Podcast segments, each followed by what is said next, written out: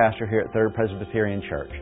Third Pres has been a part of the downtown Birmingham community since 1884, and we still today hold to the historic, classic Christian faith.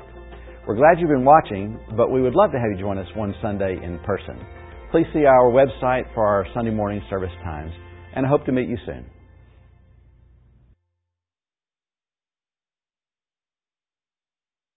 Reading of God's Word from Romans chapter 5. And while you're turning in your Bibles to Romans chapter 5, the children are free to be dismissed for the children's Bible lesson. Romans chapter 5, reading verses just 1 and 2 today. In your Pew Bibles, it's page number 942. I've been preaching through the book of Romans. This is sermon number 23. The theme of Romans is that the gospel, the good news, is the power of God for salvation. And in that gospel, in that news, that good news, uh, the righteousness of God is revealed. That's what we see in Romans chapter 1, verses 16 and 17. Now, you may say, well, okay, well, what is exactly the gospel? The gospel, it's, it's, a, it's a big concept, and just to narrow it down and say, at a minimum, what it is is that Jesus justifies sinners. At a minimum, that, that's, where, that's where it would start. Jesus justifies sinners. It's more than that. The kingdom of God and Jesus is Lord and things of that nature that expound upon that idea. But, but it, at, a, at a minimum, again, it's the idea that Jesus makes justification, standing before God, possible for sinners like me and you. I'll certainly say more about that here in just a minute. But from Romans chapter 5, beginning in verse uh, 1, reading verses 1 and 2. Therefore, since we have been justified by faith, we have peace with God through our Lord Jesus Christ. Through him we have also obtained access by faith into this grace in which we stand, and we rejoice in hope of the glory of God. This is God's Word. Thanks be to God. Lord, please open our eyes that we might behold wonderful things from this your Word. We pray through Jesus. Amen. You may be seated.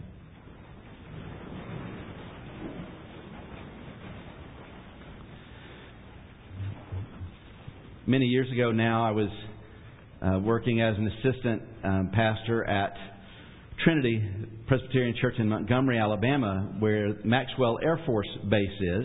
Some of you have probably spent some time at some point in your life at Maxwell Air Force Base. And um, the commandant of the Air War College uh, is uh, uh, his, dad. His, his name is Bentley Rayburn. His anyway big PCA family, and um, and so Bentley was in at Trinity at that time when I was there. And uh, he was the second in command. That's what it meant at that time, at least, to be the commandant of the Air War College. You were second in command at Maxwell Air Force Base. So a pretty big deal. A Major General uh, Rayburn is who that was. And so he said to me one day, "Let's uh, let's have lunch. Come over to the to the base, and we'll go into the officers' quarters or whatever it's called, and and we'll have lunch. I was like, great, sounds good. So I drive up in my old beat up Honda Accord, and uh, and I'm and I say to the security guards there that um that I was here to have lunch with uh, General Rayburn, and the guy was like, yeah, right. So what what do you need? Well, no, I'm, I'm having lunch with uh, with Bentley Rayburn, and and anyway, it it went on and on. They didn't believe me, and uh, they said, pull over into that parking lot over there. And so I did, and I pulled out my flip phone, which was the first flip phone I ever had, you know, first cell phone I ever had, and I called him. I said, "Well, I'm having a little trouble getting in. You know, they, they weren't quite so sure about me. I guess." He said, "No problem. I'll, I'll be right there."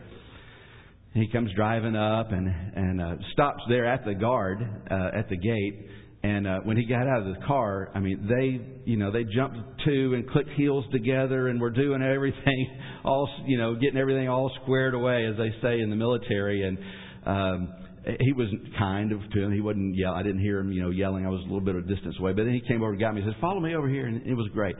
You it was one of the it was one of the first times I realized, you know, uh, having a good relationship with a very important person, it really reaps some nice benefits. we go into the officer's quarters of, and uh, and he's got his own table. He's got a you know a little name tag on his table. That's his table. Nobody's to sit there except for him and and his guests. It was wonderful. There are some real benefits to uh, knowing uh, people in high places at times. That's, in a sense, what Paul is talking about here. In chapter 1, verses, uh, chapter 3, verse 20, uh, Paul talks about man's need for justification, or that is, an ability to stand before God in, with, in righteousness. Because without Christ, without that righteousness, we stand before Him unrighteous, unholy, sinful. And so he spends chapter 1 verses uh, through uh, chapter 3 verse 20 talking about our need for justification. And then in chapter 3 verse 21 through chapter um, 4 he really talks about uh, the way of justification, really explaining how it is that God has provided for man and his uh, sinful condition. Now in chapter 5 he starts talking about the benefits of that justification or the consequences you might say, the blessings of being justified, that justification that we have. Now, some of you are, I know, kind of new to, to church life, to Christianity, even still, still maybe just kind of checking it out to see if it's something you ever might want to uh, follow. So I've thrown out this $3 word, justification, to you. What is justification? Our Westminster Shorter Catechism says that justification is an act of God's free grace whereby He pardons all our sins and accepts us as righteous in His sight. Pushes away all of our sin and gives us a righteousness that we could never earn. It's an act of God's free grace whereby He pardons all our sins and accepts us as righteous in His sight only for the righteousness of Christ imputed to us. You can't work it up on your own. It has to be granted to you. In a sense, the righteousness of Christ is given to you and we receive that by faith alone. That's what justification is. For those who follow Christ, it is something that has happened in the past for you. It is accomplished. Now, we receive it, that justification, by faith when we believe.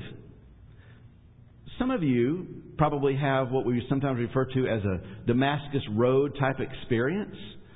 And that comes from, the, from Acts chapter 9. We read about St. Paul. Before he was St. Paul, he was uh, enemy Paul. He was an enemy of God, an enemy of Christians, and he goes traveling to Damascus. And he was seeking to, to persecute Christians.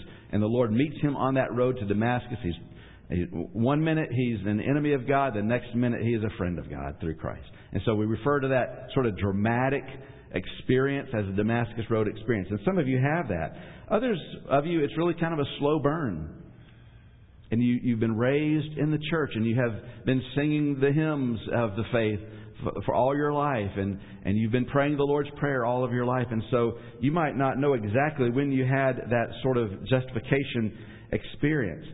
I always remind folks it doesn't so much matter that you know exactly when and where and how this justification experience happened in your life. What's important is that you know that it has happened in your life. Because Jesus said we must be born again. And that's the idea here. That's what happens through the justification experience or act of God. The late Frank Barker, who planted and pastored Briarwood Presbyterian Church for, I guess, about 40 years, he used to talk about uh, justification with this illustration. He said, um, it reminded us that uh, of the truth. There were three men uh, crucified uh, the day Jesus was crucified, Jesus and, and two others.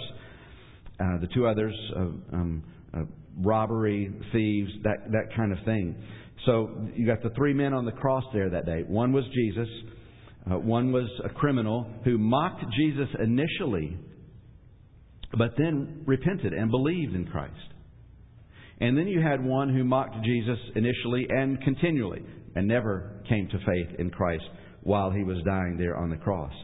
And so um, Reverend Barker would talk about how we, the way we can understand sin and this idea of justification.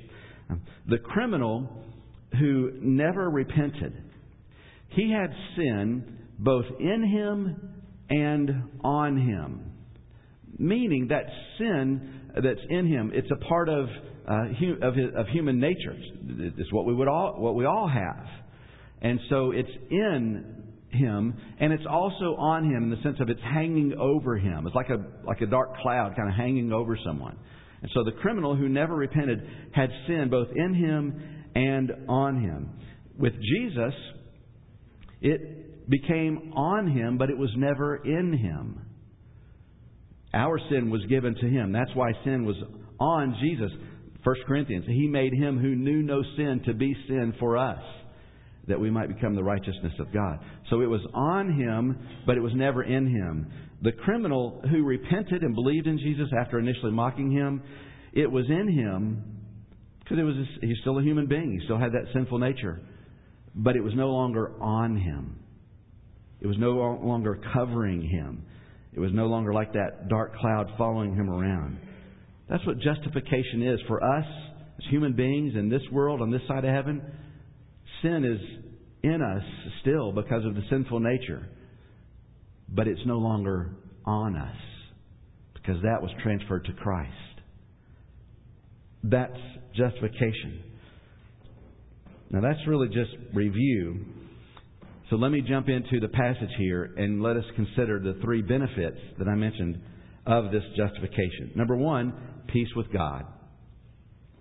Peace with God. Verse 1 reads, Therefore, since we have been justified by faith, we have peace with God through our Lord Jesus Christ. Which that makes sense, doesn't it? Because Jesus is referred to as the Prince of Peace. Now, this is not the peace of God. Okay?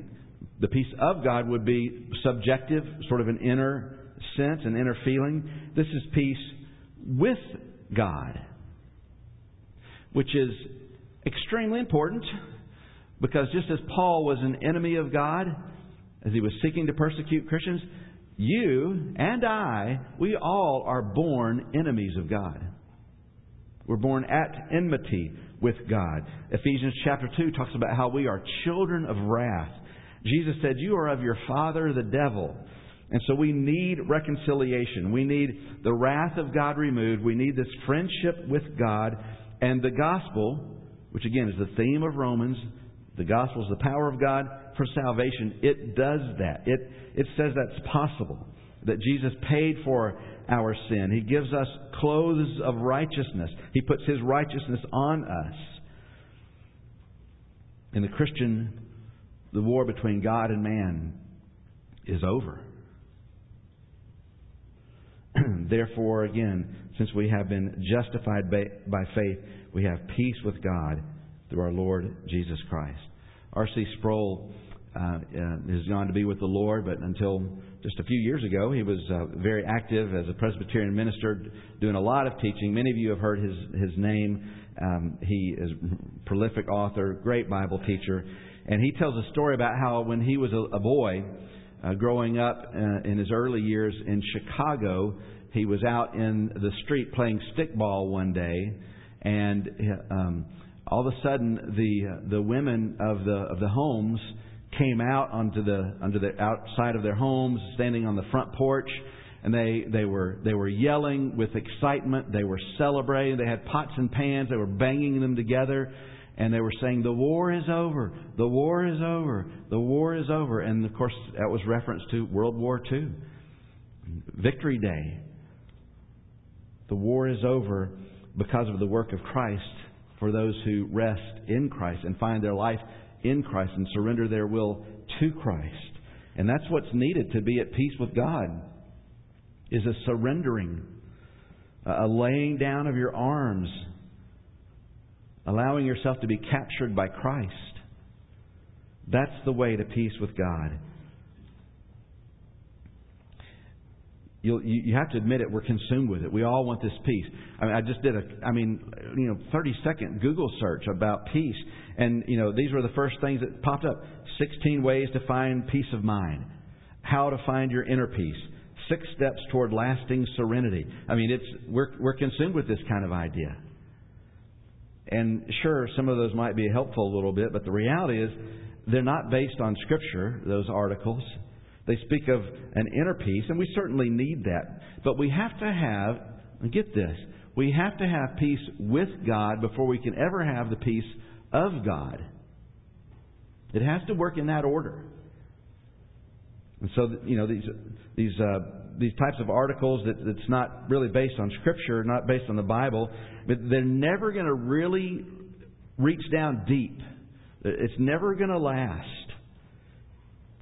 And you see it in the world. There, there are wars. Um, in the 20th century alone, World War One, then World War Two, then the Vietnam, uh, the, Korean, the Korean War, and then the Vietnam War, and then the Gulf War, and now we've got war between in in Ukraine, and we have war in Israel. I mean, it's just constant, never ending.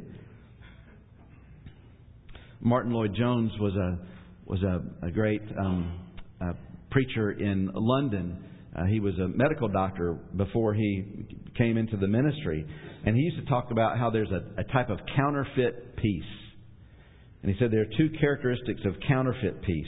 One is that it's just shallow and, and glib. It, it, lacks depth of, of any of any real uh, sort, and you know it's the idea that when bad things happen, the shallow peace just says, "Oh, it'll be all right," you know, no big deal, it'll work out. And that, that sounds, you know, kind of nice and all, but that's just kind of a shallow um, a sense of peace. And, and also, when one falls into sin, similarly, there's just sort of a, well, God forgives, God forgives us. You know, He's, He's, He's, He's really nice like that, and He'll forgive us. So that's one characteristic of a counterfeit peace. It's just shallow. And a second characteristic is that it has the wrong goal of just wanting to, to have heaven but no holiness of life. When you become one who is right with God, you've been justified, you long for righteousness in your life. You quit blaming others. You blame yourself instead. You recognize that your sin caused this. You want to make restitution to others. You long for, for holiness in your life. You seek to please the one with whom you have become friends, God now, because of the work of Christ. One, you seek to please the one with whom you're at peace. And, and we deeply need this true peace, this rightness with God. Not just a counterfeit peace, not just an inner peace. And when we get this, it really affects our lives. It gives us great joy. It allows us to relax and be less nervous and less fearful. And the reality is, if we don't let this peace with God, again, not the peace of God, but the peace with God, if we don't let that sink in, it's because at the end of the day, we don't really believe God. We don't really believe that the work of Christ does all that it's supposed to do. We still believe that my performance is the big issue here. And when, when that's the, the, the way our mind works, is that peace with God is based on my performance, then you're always going to be anxious, you're always going to be fearful, you're never going to be secure in your relationship with the Lord. You're always going to question whether or not God likes you. If it's based on your, if you base your standing before God on your performance, peace with God is done through the work of Christ, and it gives us great joy, and, and it gives you just assurance. You don't have to wait until you know you step past the pearly gates to be confident you're standing before God when you're resting in the work of Christ. You don't have to go through purgatory. We don't have to focus on how we perform. And, and again, I'm just convinced that, convinced that most lack of assurance goes back to this idea of being focused on my performance rather than the work of Christ. Therefore, since we have been justified by faith, we have peace with God through our Lord Jesus Christ. Number two, not only is the benefit um, peace with God, but access to God. Verse 2 Through him we have also obtained access by faith into this grace in which we stand. Christ has brought us into the place of undeserved privilege where we now stand as Christians before God. We have the blessing of God's grace that, that we now enjoy. And this grace that's being spoken of here is this justification. We have also obtained access by faith into this grace or into this justification in which we stand. Many commentaries um, note that um, the word obtained here is really not the best word, that a better word would be introduction. Because the word obtained might imply that we sort of take the initiative and bring this about when that's not the case at all. Introduction, that word um, acknowledges that we have a need for someone else to, to bring us um, in, and someone else to, to bring us to, to God or to, to, to someone else. We, we can only, again, um, develop a personal relationship with a, a higher up, a very important person of some sort, if someone introduces us. Maybe you saw, I think it was last week. Um, of course, Taylor. Everybody knows uh, uh, that Taylor Swift is now in NFL football because she's dating uh, some Kansas City Chiefs player, and um, and the Chiefs player, his brother is uh, plays for the Philadelphia Eagles, and their names are Kels or Kelsey, something like that. I'm not a fan of NFL football, so uh, anyway, but uh, um, everybody's into NFL football now. All the Swifties are now, I guess, into NFL football because of because of Taylor Swift dating this guy. And so, uh, apparently, at last week's game, um, the Chiefs game, the brother of the Chiefs player, the Philadelphia Eagles player, um, was in the the booth, you know, the box um, where where Taylor Swift and other VIPs were sitting. And so this guy, apparently, the brother, there was a little girl that was down here that just kind of kept looking at Taylor Swift the whole time. And so apparently he eventually reached down kind of into the stadium from the box seat, grabbed the little girl, brought her up so she could be, you know, meet Taylor Swift. You know, that's that's the only way she's going to get a chance to hang out uh, a little bit with Taylor Swift. And it, a reminder to us, that's what we have in spades because we have access to God through the work of Christ. And we can only have that personal relationship with the Lord if someone introduces us. And with God, we're ushered into the royal throne room through Christ. We're adopted then, children of the King. We go from being children of wrath to children of the King. You know, there are millions of children around the world uh, who are living in poverty. Uh, a bunch of years ago, I was able to go to Manila in the Philippines and got a tour of a garbage dump where a bunch of people lived.